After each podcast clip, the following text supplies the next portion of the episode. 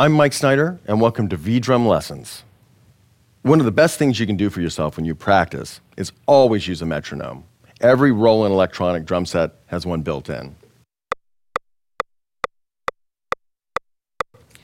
This will help you develop your internal clock. This is, is something you'll use the rest of your life. Let's play a little bit of the jazz pattern and break it down using the metronome. One, two, one, two, three, four.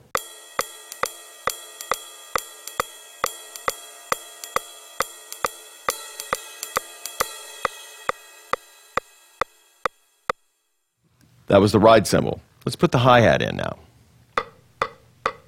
One, two, a one, two, three, four.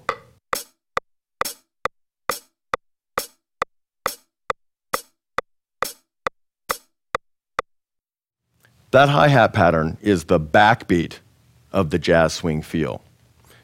Let's put both of those together with metronome. One, two, one, two, three, four.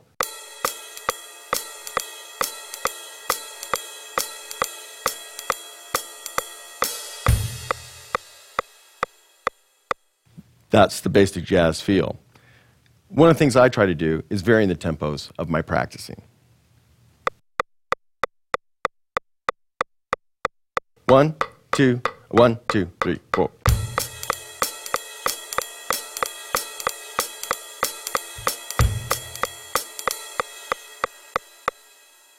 Now, to make this feel a little heavier or change up the color of it, I can add the snare drum in and or a cross stick, which I have assigned to the tom 2 pad here. Listen to how this sounds. One, two, one, two, three, four.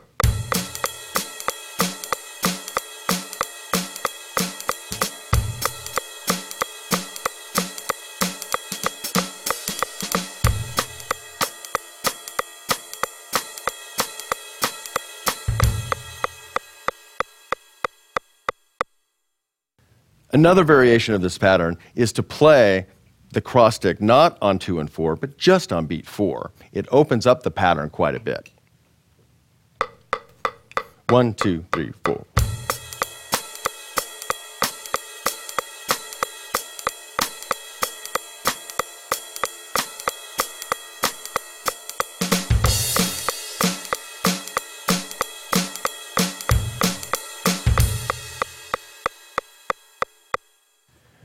You can see when I went to the snare drum on 2 and 4 later on in the pattern, it had much more strength when you compared it to the cross stick just on beat 4.